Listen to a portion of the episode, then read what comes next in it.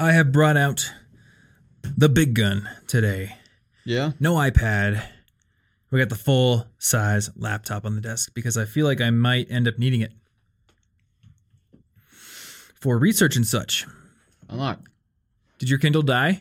Oh no, it's just being dumb. It just really wants you to, to look at that ad. It really wants me to look at that ad. What's the ad for? Now I don't know. Some really dumb thing. you don't even know what it was for? No, because ads don't work on me. Advertising has no effect on me, Jen. I just really want a Coke right now. I'm so thirsty. It's pretty easy to get trained to not really look at the ads. yeah, I could see that. I don't know. It was some dumb looking book, probably. I was gonna say like, dear Jeff Bezos, your ads aren't working, but uh, from being in business for so long, it's it's like if if an ad doesn't work on one person, it's kind of irrelevant. I'm sure it works on somebody, or they wouldn't pay for ads. Exactly. Yeah. It's it's always like the percentage, like what's the conversion rate, and um, like the funny thing is like if, if you get one percent, that's often good. Yeah. It it doesn't work on ninety nine percent of the people, You just- and you're like, I'm happy with that. You know, you just kind of throw everything at the wall and hope something happens. It's kind of what you do, and hopefully like test uh, and and maybe learn pay and from what pray. you've thrown. Pay and pray. Yeah. That's Facebook advertising in a nutshell for me. Yeah. I think some people get really into the details and the analytics and demographics, and they try to do split tests and everything. Every time I've done Facebook ad- advertising, I'm like, I don't know. I don't know what interests I should I should go with. So, anyway, um, this is this is your episode, dude. something like that. This is your episode. Uh, so what I wanted to do, based on many questions we've received in the past, is I wanted to do an episode that kind of goes over some of the alternatives to college.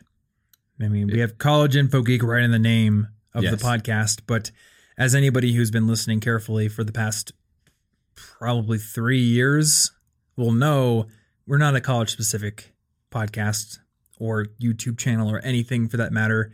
It's just a name that's been around since I was in college. Well, college. I mean, a lot of the topics are like geared towards somebody in that sort of situation. It's just that it applies to a lot more than that.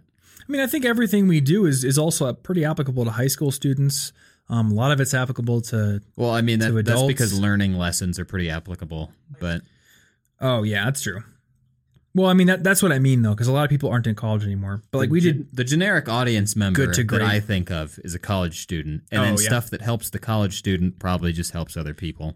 I actually I think It's not it like now, we're talking about admissions most of the time. Those are very particular episodes. Most of the time, it overlaps. Nowadays. I think of like if you were to take the bell curve of the audience. What do they call that? The standard deviation or something? I can't remember They the term. Deviant art. I don't know. not deviant art. No, it's just like it's the the eighty percent that exists on either side of the middle of the bell curve. I Yeah, think I know of what that. you're talking about. I just don't remember that. I think it's standard deviation. I almost want to Google it now, just know. to just to know. But I think of that as um, that eight year period from when high school starts to when college, a four year college anyway, typically ends at this point. Yeah, I think that's what it is. It's like a cer- It's within a certain number of standard deviations. Yeah, dark be eighty percent. Dark blue is one standard deviation either side of the mean. So, um, Does that cover eighty percent, or were you referring to two? well, I, I looked at? Wikipedia. So here we go. Plot of normal distribution or bell-shaped curve where each band has a width of one standard deviation, and it says here that the standard deviation is 34.1% on either side, which would end up being 68.2%. But I don't know if that means that's always the case because I've forgotten math. It looks like there's also something called the 68 95 I mean, it's it's 99.7 statistics. rule. None of it is always the case. Okay, so I think it is that. Yes. One standard deviation is about 68%. on a normal Um, distribution, assuming that your it. things are Yeah, on a normal- applicable within that situation. Like it's never exactly the case. It Yeah. can't be. But if you have a normal distribution, like the most basic concept in statistics, you have the normalish bell curve, then it would be about 68.27% is that one middle standard deviation, which is pretty cool. Um, that is bringing back some memories from statistics class. Anyway, I think of that group as like high school and college at this point because Fair. so many people who comment on the YouTube channel are not in college.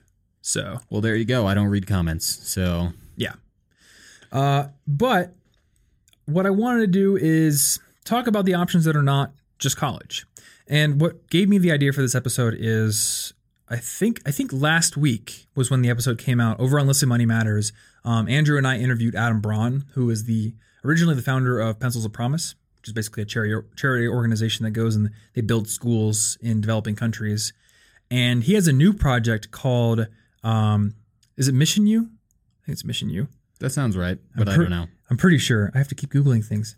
Yeah, it's Mission U, and it is kind of like a new approach to higher education, where right now they it's like a small pilot program. They're just getting off the ground. They're only doing data science as their first kind of pilot program, but you apply. You don't have to be right out of high school to apply. You can be in your 20s or even 30s. And if you get accepted based on the application, the merits of your application, you become part of the program for no money down at first. So there's no need for student loans or anything. You go through the program, it's a one year program. And once you graduate, um, I believe they get 15% of your income for like three years once you're making above, I believe it's $50,000 a year. So it's kind of an interesting model where they essentially invest in people, don't create any debt, and then you just contribute a portion of your income back to the school once you're actually making enough. Yeah, they're And I thought they're really- directly investing in you. Yeah. And I thought that was a really cool model because, I mean, the average student these days, at least here in the US, has $37,000 when they graduate was with student case. loans. I think that's the average number now. Um, you know, I think Andrew and I did the math on the average starting salaries in data science in like the Bay Area or something. And based on that, like three years contributing 15% of your salary, you would you would give back that or more. But crucially, it is a setup that will never crush you. Yeah, And it reminded me of the way that the UK at least used to do things, I think still does things to some degree, where they they did have student loans, but they would cap the um the tuition that a university could charge to I believe it was like nine thousand pounds a year.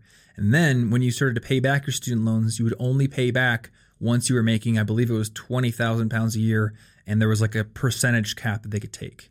Hmm. So like it would just take a while if you weren't making very much. And then if you were making a lot, I think it was set up where you might end up contributing back a little more, but so what? You know, you're making tons of money. So I thought this was cool because a lot of people they go into college, they don't know what they want to do, they take out a ton of loans, and then they're stuck with a ton of debt when they graduate. yeah, And that's not necessarily the only way to go about moving on from high school.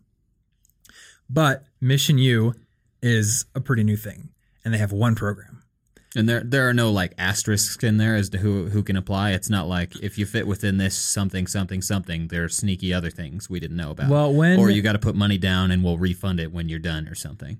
I think the only money down is like a fifty dollar application fee, and I'm going off memory here. So uh, missionu.com is where you can go to verify anything I say if you're curious about this particular thing.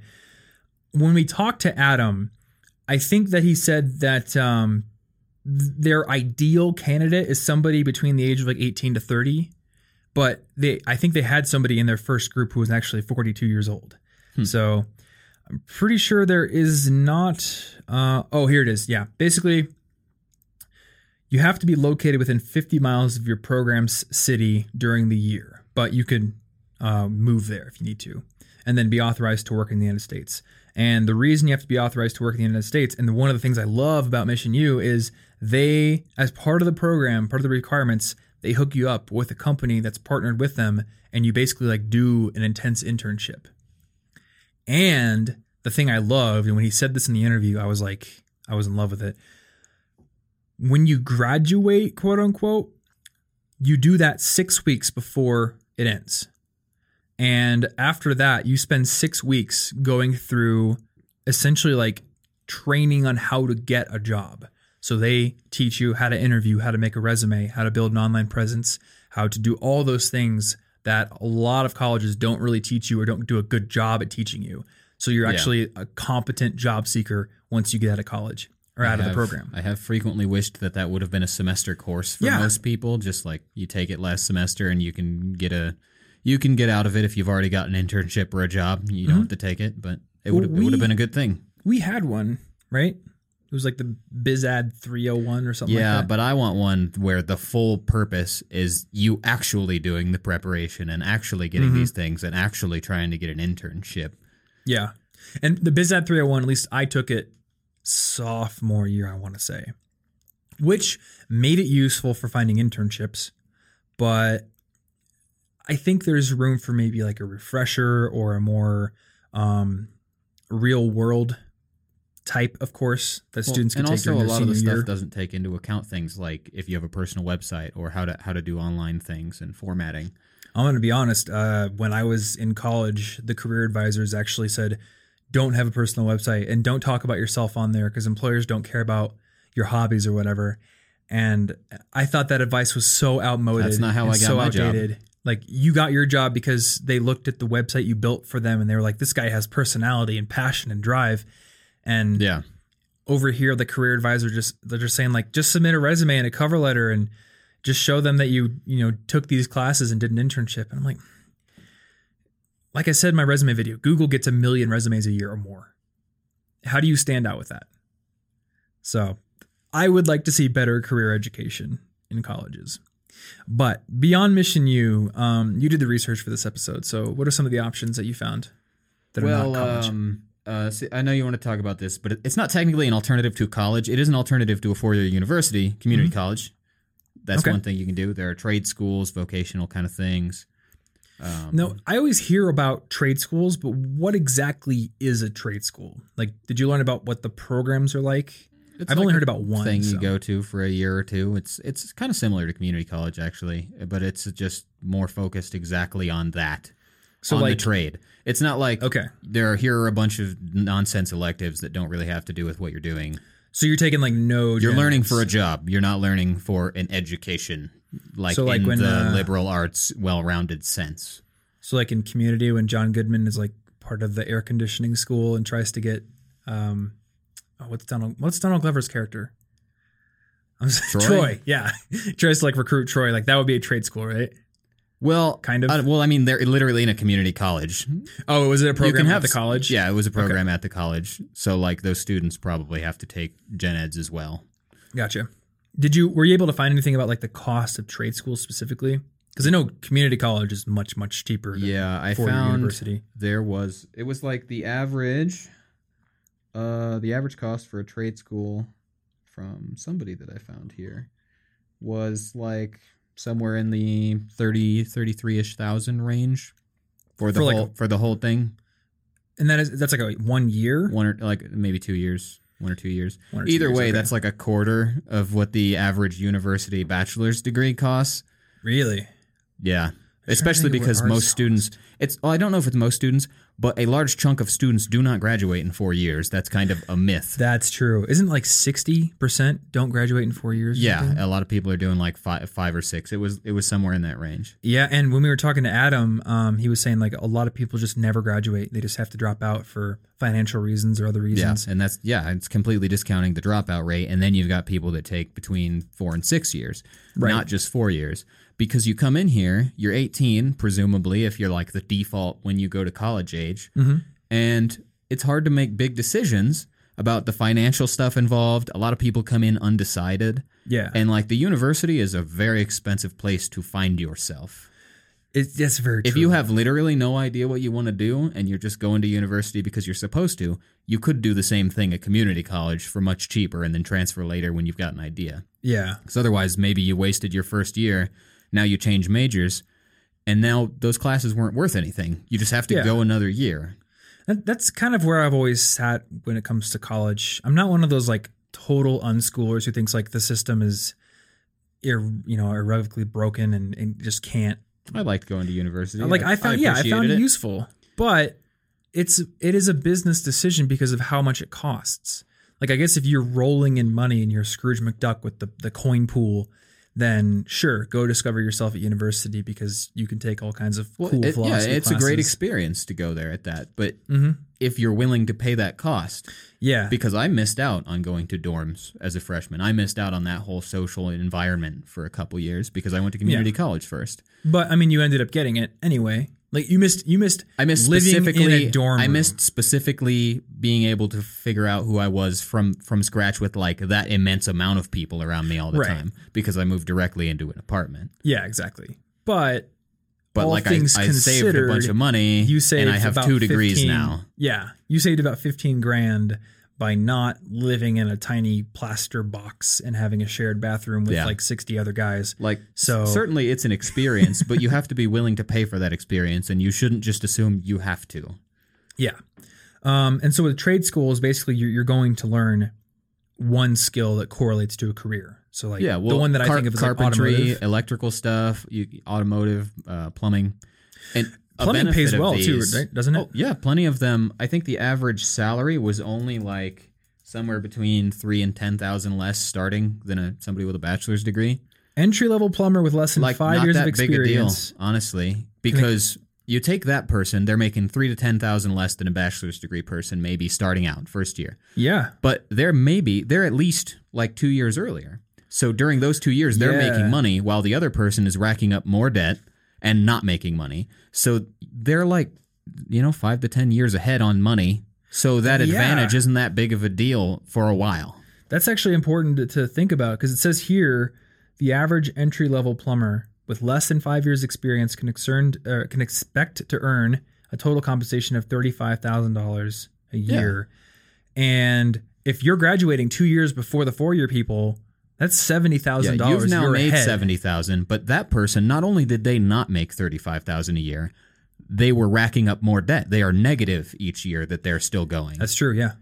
So you're just so many years ahead of them that Mm-hmm. that like ten thousand dollar difference from I know our major's average was like forty five or something. Something like that. It was in that We're area, but like okay, ten thousand difference. It takes They they're still like what seven years ahead of us. Yeah. when we graduate at that default, Mhm. if that's the job they want, perfectly reasonable job. Yeah. And it doesn't mean that I would have switched because I you don't make every decision Yeah. based on how financial it is necessarily. Yeah. But the fact is, that is a good plan if that's what you want to do. And also, those jobs can't really be outsourced that well. I can't have somebody in India tough do my plumbing. plumber. You have to be physically here to do that kind of work. Yeah, it says here the salary range twenty nine thousand to eighty eight thousand. And if So you you're not in a ton of debt, pretty well. oh, you can you can move up. And And, I you're remember, not in so much um, debt. I have a friend in West Des Moines. His name's Adam Carroll, and uh, he worked to make a documentary movie. I think it's called "Broke, Busted, and Disgusted." It's all about the student loan debt crisis, and they kickstarted this movie to get funding to film it and everything. They basically like did crowdfunding, and one of their top funders was. And I'm gonna get the name wrong, but it was basically like the Iowa Sheet Metal Workers Association. And he was like, Why are you guys donating to this? And they said, Well, we're looking for qualified people because you can go learn sheet metal working, you can apprentice, and you could be making like 35 to 40K in a year or two. And we just need people who aren't like a high school dropout that doesn't care. We need people who are just like hard workers who have a good work ethic and who are relatively smart. And Yeah. a lot of them are going off to college because they have no idea what they're supposed to do with their lives. And everyone's telling them, you go to university, it's just the thing you do. Yeah, And we're saying like there's a good career waiting for you here and we need you. And I think it's important that you that they mentioned that we're not just looking for like we didn't care, we we're just lazy because those jobs are not for people that were too lazy to go to university. That's not what that means. But universities have marketed very well that they are the solution. Everybody's talking Mm-hmm. about you got to go to university. That's like the default Yeah. assumption. It's just that doesn't make sense because the other options can be just as good for you, if not better, Mm-hmm. depending on the field you want to go in. Yeah. And the one thing I will stress here is that now more than ever, it's much easier to get that liberal or arts education to become that a well-rounded person. And the other thing I'll challenge, um, we, we brought this up in the uh, interview with Adam Braun, which I will link in the show notes because I think you guys should go listen to it. It's a good interview. Is one of the major selling points of a four-year university, and one of the things that the people who work there will use to defend it is we aren't just teaching you your job. We're giving you a well rounded education. We're, we're making you a citizen of the world who is cultured and knows things. And um, that's all well and good, but you and I know a lot of people who went to college with us. How well rounded are they? Well, the problem is nobody like- takes those electives seriously They don't. so you didn't get that well rounded when you were like, I'm gonna these get degrees. Exactly. And if I if I talk to you about philosophy or if I talk to you about science, I'm likely going to be drawing upon you know what I read in um, Bill Bryson's The Short History of Nearly Everything, or what I read in um, the the Swerve, which is a book I read about um, philosophy. Books. like Books, books that I was actually interested enough Like- to read and wasn't just taking for uh, you know an elective. Now, if somebody goes to college to major in philosophy, which we've got a friend who's doing that, they're probably going to become a pretty well-rounded person. But most of us go to college for the primary intention of getting career skills or um, as some as some people have put it, like to have that signaling value that will show people that we have what it takes to you know get a good career. And then the whole well-rounded stuff is just basically like an additional thing, an additional selling point. Yeah. And I'm I'm just not convinced of the value of that for a lot of people out there versus like just learning on your own by buying a book that costs fifteen dollars or um, what's that app that you can use to like download every library book for free? It's like Um, OpenShift, I think, or something like that. I don't know. There's because Ashley uses it, doesn't she? Wait, are you talking about Overdrive? Overdrive. Yeah. They like partner with libraries and then you can check out ebooks. yeah, you can get ebooks. I'm pretty sure you can get audiobooks all Yeah. for free. Just download them from like any library, any ever, or not ever, but a lot of libraries. It's pretty cool, right? Yeah, it's pretty easy. I was trying to think about it, and honestly, like I took one web dev course in high school, but Mm-hmm. pretty much all of my other web development skills were taught by myself. I took Spanish in high school, but and I took French in college, but my general knowledge of language learning and linguistics and like anything else all came from just just because I wanted to. You can become well-rounded simply by wanting to learn. What was your You web development college. class like? Um, Because I'm curious. We coded with JSP. How did they teach though? Oh, we built a MySpace clone in class. Okay. It was pretty cool, actually.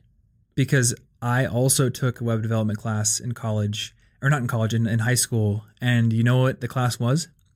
The computer lab monitor, who knew nothing about Oh, web development, no, was, was- the teacher. And then they gave us like a Wiley book on HTML and CSS that had nine or 10 chapters, each with a project. And they just said, go through the book. So I spent the whole pretty bad. semester just coding. I mean, bad is a relative word though, because Bad in it honestly was a decent way to learn those skills. It's just that It's- I, I it's did the like- same thing at home. the I had a really good programming teacher in high school. Okay, our, so that's our good. particular school had an advantage in that one department. Yeah, So, that's good. Yeah, I, I, learned I've heard that high schools have trouble finding programming teachers. well, yeah, 'Cause a lot because of them are- are programmers, can make a make a bunch of money somewhere else. It's pretty. Yeah, it's pretty hard. You have to have like the right kind of person who's like, I don't want to make that much money. I just want to teach programming. Yeah, You know, and then like a lot of those people go off and build Codecademy or something. yeah, Yeah. So all I'm saying is the the whole argument about the well-rounded nature of the four-year education is not necessarily bunk, but needs to be taken with a grain of salt because it's discounting your ability to do that on your own if you're sufficiently motivated. yeah. I, I don't think that by itself is probably not the tipping point Mhm. in your decision making. If Yeah. Now, I will say when it comes to the whole signaling value um, about getting a job, a lot of companies honestly do look for a four-year degree and they don't care what it's in. Well, a lot of their their machines are looking Their for machines a four year looking degree. for it? The Yeah. machine doesn't care if you can explain that you learned this on your own. Sometimes Yeah. the machine just needs a degree. hmm So don't take this as a saying college is useless. Um, we just want to, you know, again, put a little bit of a grain of salt in some of those selling points because a lot of people make decisions without really thinking about the financial cost, or they will put too much weight on on those selling points. Yeah, it's not that college. Like I loved university, and I would go back again. I would definitely Yeah, not I'd change that. But it's just that you shouldn't make this kind of a decision by default. There should be nothing that you assume you have to do. You should make the option considering its costs and benefits. Mhm. Yeah, I mean, we've got plenty plenty of friends that are stuck in student debt, and they're not necessarily using their degree. You know. Yeah, So that's just a thing. All right, so we've got vocational schools. Um, I'm guessing there's ones for plumbing. I remember when I was in high school. Um, this wasn't something that I was considering myself. That light is very finicky, but Yep. whatever. Yep. My parents told me about a school in town that was like an automotive tech training school. And it was a pretty cool setup because you would go and you would do an intensive class for six weeks and then you'd move on to the next one. And me being in high school and being really fed up with the whole like 40 minute period structure, I was like, that sounds really cool. So I can learn how to take engines apart for six weeks all day long. And then we'll move on to, um, you know, chassis work or something the next six week module. So by the time you finish the course, which was like just, I don't know, like four months or five months, you've gained a ton of experience in this one very concentrated block of time. And now you're employable, Yeah. which seemed really cool. So we can look into those. Did you find like any good online resources for finding these for finding things? a trade school. Yeah. Uh, so Mike Rowe, I think the dude from Dirty Jobs, actually has a site called ProfoundlyDisconnected.com. Oh, cool. Because he was saying how culturally we've become disconnected from the fact, like, for some reason that kind that level of work, it's not like exalted in the same way that Mm-hmm. universities are Yeah. right now, and that's dumb because those are both difficult jobs, educated jobs. They're, they're still educated. It's not lazy, and they pay well half the time. Yeah. like they're good jobs, and I think he was saying there are so many jobs in those fields that simply aren't being filled because people aren't doing it. Mm-hmm. You know, especially because with the internet, we're all like, follow your passion. If your work isn't isn't your passion, then s- something. Well, I mean, what if uh, your passion doesn't make sense as a viable career option, and you just you're okay with plumbing, and you become a plumber, and now you're paying for your passion and your life, and you've Yeah. got a decent job, and you're doing good work for you know society. We need plumbers. And I, I got to say one thing as a relatively sedentary computer worker who sits here and makes podcasts and, and edits videos and stuff. Um, it's very hard to sit there and figure out what your passion is. But even if you do figure it out, it's unlikely to be something manual labor related unless you try it out.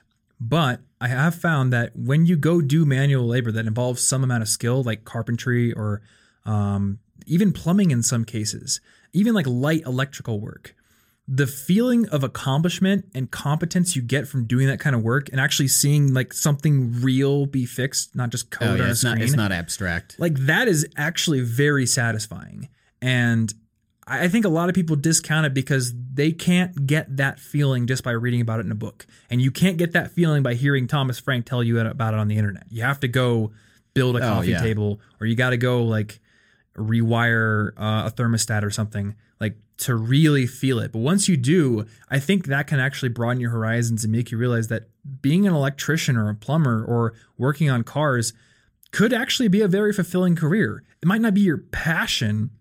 Maybe, maybe it would be. It might not be, but I don't think it's going to be like something you hate doing. Yeah, I don't think it's going to be like the grind. For one, you're probably not in a cubicle. You're going and fixing things. Oh yeah, But but it's just like when you do something like that, you are blatantly useful. There is Yes. no question in your head, is what I'm doing worth it? Am I useful to anyone? You're doing things people need. You see it happen and you say that would not have happened if I didn't do it.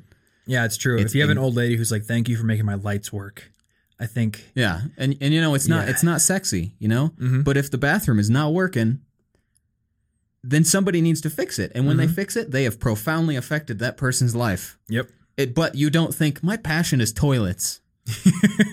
but that doesn't mean that your passion isn't helping people get through their day-to-day life with the general things that they require. Yeah, and maybe your passion is toilets. Like it's blatantly useful. I love moving. When we move and move boxes, like Yeah. it's the Oh, first physical thing that I do that accomplishes something because web work.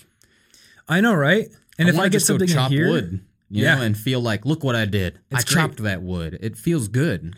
well, when we decided to move the entire room around again, like part of me was like, "Oh my god, I have to move the room again," but the other part of me was like, "Yes, I get to, you know." Screw holes in the wall Yeah. and build this shelf back here. But That you probably fun. wouldn't have said that your passion was building this shelf. ba- It's not. Like that stuff doesn't sound sexy, so we Mhm. discount it.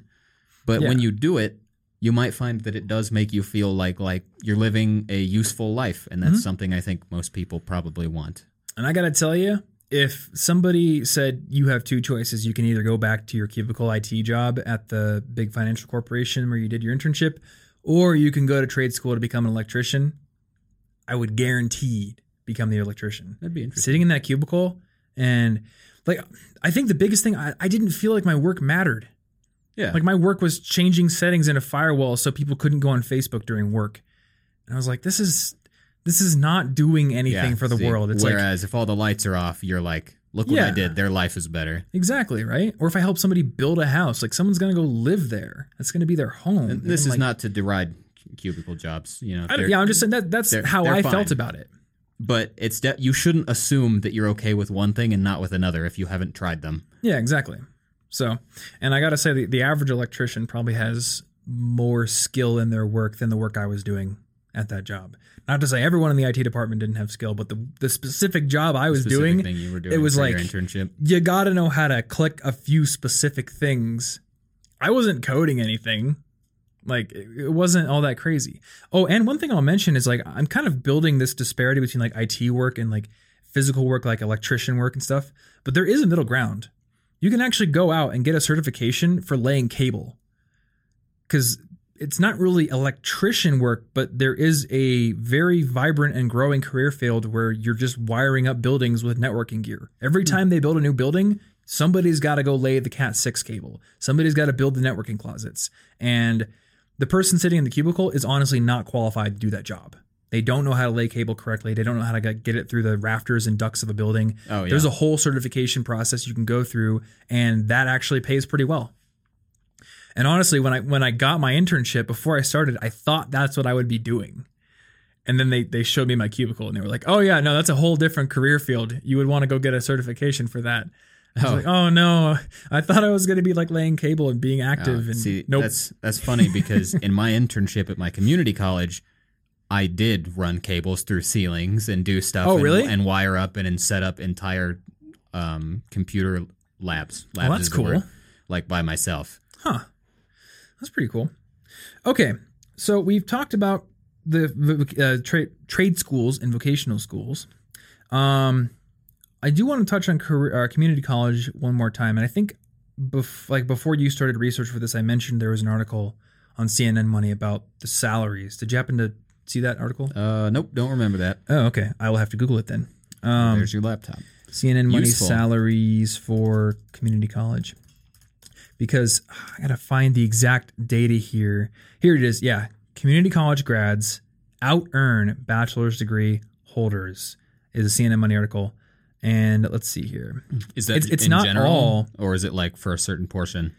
It's it's it's not like in every area. Like if you went to school for computer science or Yeah. something, you're probably gonna end up making more. But the average, uh, I think a lot of times ends up being higher for community colleges because in community college people go to learn a skill that they can often turn into a career very directly. Oh yeah. Whereas if you go to university for something like even graphic design doesn't pay that much, but you got to be there for four years.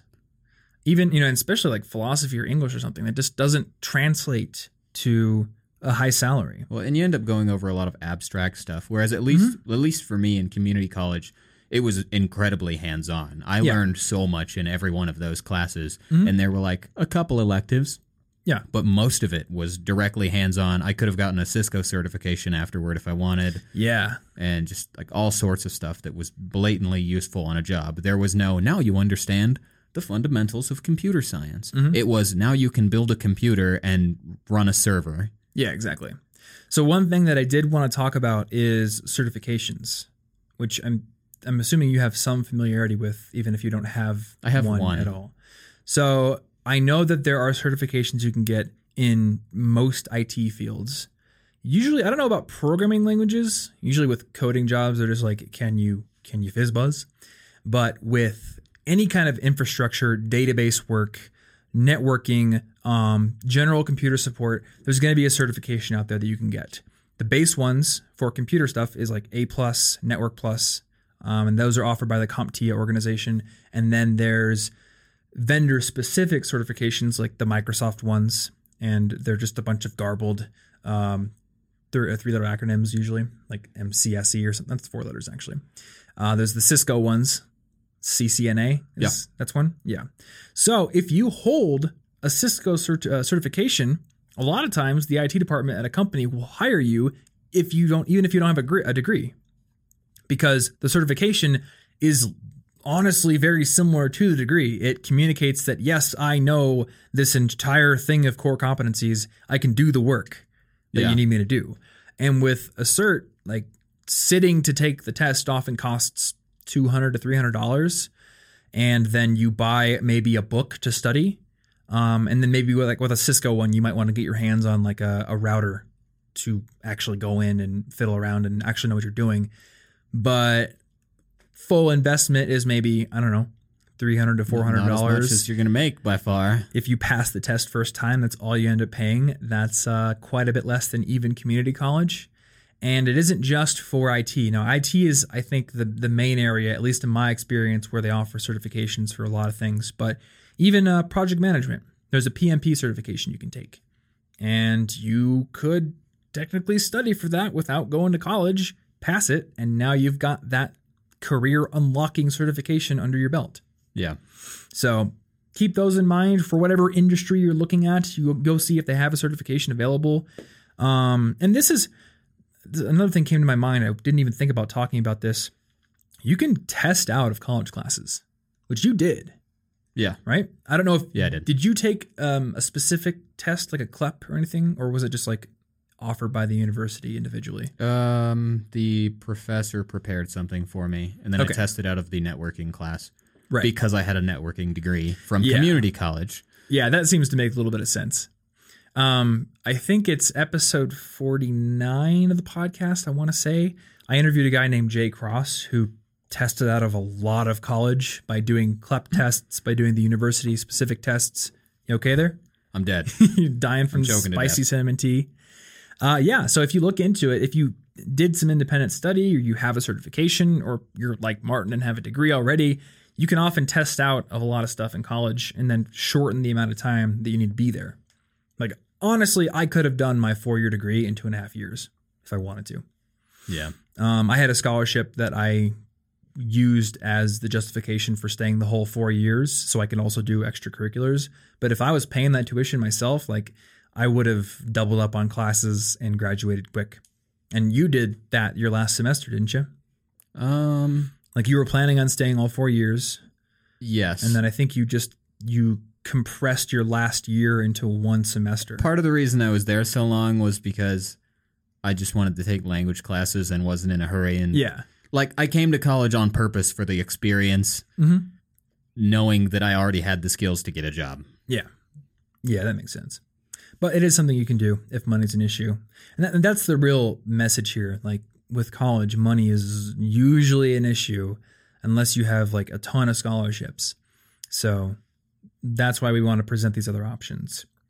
So the last one that I remember writing down in my my preliminary thoughts, aside from the vocational schools, aside from the community colleges and certifications, was coding boot camps because I see these popping up a lot in like my Instagram ads and stuff. So what did you learn about those? I learned that they are coding boot camps. Now, some of them, Insightful. one of the problems here, in order to say anything general about them, is that there is no regulation here. Right, Universities get accredited. Community colleges, Yes. like they, these things, all have oversight, even just certifications. If Cisco trusts this guy to know how to run a server, we trust them because we trust Cisco. Okay. But in the coding boot camps, there isn't any regulation. Okay. But I have at least seen that they can be a good idea if you are the kind of person that wants to take them. Mhm. And a lot of them are much more intense. I saw at least one of them, it's like 72 hour weeks. Holy crap. It's these are shortened into an amount of time, but you do a lot. Yeah. It's not like don't ever view this as the easy way out to make money. It's not like, ooh, I'm going to do this, and, and in three months, I'm magically going to be rich. yeah. It, if you have any sort of desire to have an aptitude for programming, this can be cool if you're willing to completely, intensely dedicate yourself to it. Well, I wanted to mention it because we had a listener um, on Listen Money Matters who emailed us and he said, Before I found you guys, I was working a menial job. I can't remember what it was, but it, it was like like ten dollars an hour or something, um, supporting a family on that, and he was in debt. And he started listening to the podcast. He started paying off his debt, um, and then he saved a bunch of money up. And he took a he took a coding boot camp, and then he used that to get a programming job that paid way way more. Yeah. So I thought that was a really cool story. And like you said, these are not regulated. There's no accreditation process. They're just run by companies. Um, that being said, a lot of them out there have a track record. There are people you can go talk to to see what the experience was like. And the one that I was really interested in which I haven't gone through or anything. I haven't even talked to them, but I thought their their uh, unique selling proposition, if you will, was interesting. Was uh, Thinkful? I think it was. Is that the right one? Thinkful. Let me make sure real quick. Thinkful. Yes. So theirs is an online coding bootcamp. I don't believe you actually go anywhere and like do it in person. But what I love is they have a job guarantee. A guarantee. So yeah. Now there are some criteria for it. You basically have to demonstrate that you are working hard, like you're not just slacking off doing nothing. And there's some other things like you need to demonstrate that you make a resume and um, do like mock interviews or something. But they have a job guarantee where it's like we guarantee we'll get you a job as long as you are putting in the effort and showing that you really want it. That's and I thought that was really cool because obviously this is a skill that's in demand. So if you apply yourself, like it's pretty sweet that there's an organization out there that's not only dedicated to helping you develop those skills quickly, but also helping you to find a place where you can apply them and get paid. Yeah. And some of them have little setups where it's like you deposit this much, you'll get it refunded later. So technically it's kind of free for that. And then they'll take hmm. a chunk of your salary when you get a job. Oh, so that's like kind of MissionU. Yeah, it's kind of like that. Although it's very important to look into these. I think it's um, coursereport.com. You Mhm. can you can see people's reviews of these because while I found some that looked good, I would then find one person who had said, I think it was maybe App Academy, and I don't know if this is still the case because it was from a, uh, maybe a year or two ago. yeah. But they were like, so all this stuff was good and good and fine, but at the end of the application process, after I worked through all this, I had read all their documentation. Then they were like, actually, you fit in with this specific subset of people who just have to pay anyway, regardless of whether they get a job, Really? because they're and it like isn't it wasn't anywhere on the website. And then there was another person saying they had the same experience. And the problem is these are not regulated, so you need to make sure that you trust them and you need to know that they are going to be a little more picky about who they admit because they mm-hmm. need low risk students. Yeah, that's true. Like they can't just accept everyone because then they don't make money if none of their students ever get a good job that pays above 50,000 or whatever their I'm Yeah. going to get a chunk is. And that does remind me of the model that a lot of private universities will use, where the star students or the students who have some quality about them that's going to help the school, whether it be like prestige because they're going to bring, um, like, you know, do research that brings grants to the university or something, Yeah. or whether it be they're like going to become famous someday or something like that. Um, a lot of times those students are given like full rides, but they're subsidized by other students who maybe don't have those qualities and still want to go to that university badly enough that they're willing to pay or take out loans for it. Yeah. So Yeah. maybe like if you're looking at a coding bootcamp like this, um, do your research obviously, but also maybe consider like maybe I just am gonna have to pay this. Yeah, but you just know. got to consider that they do need to pay the bills somehow. They do, yeah. And that since they're not regulated, there may be a catch. I don't Mm-hmm. know. I don't know any. I'm not going to research every specific coding boot camp Yeah. because the information will change by the time the new ones are coming out. There's actually, I think there was like two, 200 or something, like more and more happening. yeah. And you're going to need to research very specifically what what other students have had. What have past students experienced with Mm-hmm. this kind of boot camp? Does it work? Do they get jobs? I saw on Indeed they had a an article where they had interviewed like a thousand HR people, Mhm. hiring people, and something like 70 72 percent, I think, were would believe that if you had gone through a coding boot camp, you were probably just as capable as somebody with a four year degree. Okay. But at that same time, 41 or 42% would still, all things being equal, prefer the four year degree because there's no regulation and they can't guarantee that you will know it. Okay. So I, I feel like we're seeing a shift in the attitudes of hiring managers towards less of that institutional education. At least in certain fields. In certain it would be a, a lot harder to expect this in, a, in like nursing or something. Yeah, that's You know, true. I'm Listen, not going I read some articles about how to camp. administer vaccines. Do I know how to do it now? Like, you need Yeah. regulation for some of those really important things to say this is the standard they met. That's true. But at least in coding, it's very much been are you a good coder? I had a coworker who didn't have a degree. hmm They they went to a semester and then I think didn't. They just like stopped and then got a job because they could code. And I do want to bring up a point.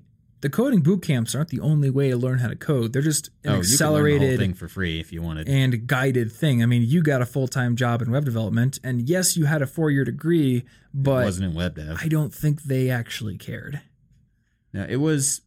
You can learn all this stuff by yourself. You can go to Codecademy. You can go to uh, Skillshare, Udemy, Coursera, any Mhm. amount of things. There's tons of stuff to help you learn many of these skills. At Yeah. least, and, and at least for code, the credentials aren't as important. Yeah, yeah. With code, it's it's very easy to demonstrate that you can do what they need you to do.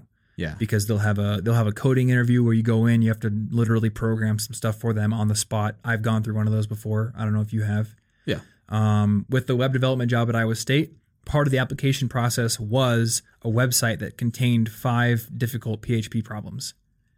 And actually, that that was a cool application because that application taught me PHP. Hmm. I had never touched it before that. And basically, their attitude was like, if you have the tenacity to, even if you don't know T- uh, PHP, if you have the tenacity to do this correctly, then we know you're probably the kind of person who can. Did you have to do that learn. right there, or was it like you did? No, this no, it was like- before applying. So the the application process was there was a normal application where you put in your name and your date of birth and your blood type or whatever, and then there was also that page. So I basically had like as long as I wanted to apply, you know, assuming that people didn't get in and get the job before I finished. So there was some time pressure, and uh, once I had gotten them all right, it was like okay, now you can have an interview. And then the interview had some additional coding problems where he wanted to see like, can you code quickly on the spot? Do you know enough to do this right now? So really it's like a, a combination of do you have the ability to learn and like enough of a base to be able to amp your skills if needed? And also do you have the ability to hit the ground running at least in maybe one or two specific areas where we have projects for you? yeah. Yeah. But again, you can learn that stuff on your own. So was there anything else that you wanted to mention that you Well, researched that I, I guess- see? definitely give community college a second thought because if you know I don't want a career in it that involves a trade school, Mhm. and you know I don't trust or want to do coding, I don't want to do a boot camp, I don't want to program or Yeah. something, and you know that you want to go to a university eventually, but it still it still seems weird and expensive. Like I saved a lot of money going to community college, and if I had gone there with the intent of going to a university afterward, which wasn't my original intent, I could have specifically gotten classes that covered the later university needs and saved even more money and even more time. You probably could have done the whole thing in just four years. I could have maximized the efficiency there. Mhm. And I came out of community college with an associate's degree in something that could have gotten me a decent job somewhere in the 30,000s range with no debt. Yeah. And also, I coincidentally got a certification because it happened to overlap with the credits I already took. That's nice. But it was perfectly reasonable. And a lot of people there were just well off, and especially in areas like tech, nursing, automotive stuff. Like, it's a perfectly reasonable choice. And even if you're just covering your gen eds and you want to later go to a university, you save a lot of money. Mhm. So it's definitely an option that shouldn't be discounted. Yeah, if you can hit the ground running at a four year with two years of gen eds under your belt, like Yeah. you're jumping straight into the classes you actually want to be a part of. Well, and I by the time I got to university, I was a little bit older. I felt a little bit more like an adult. Yeah. And I was very fully aware of what it meant to be signing that master promissory note to take out Yep. student loans. I was very aware of what I was investing in, what I wanted, and I was a little more confident as a person being Mhm. older. So I benefited. I didn't have to come in undecided and, and Yeah. be confused. I came in saying, This is expensive, but I've chosen it very on purpose now.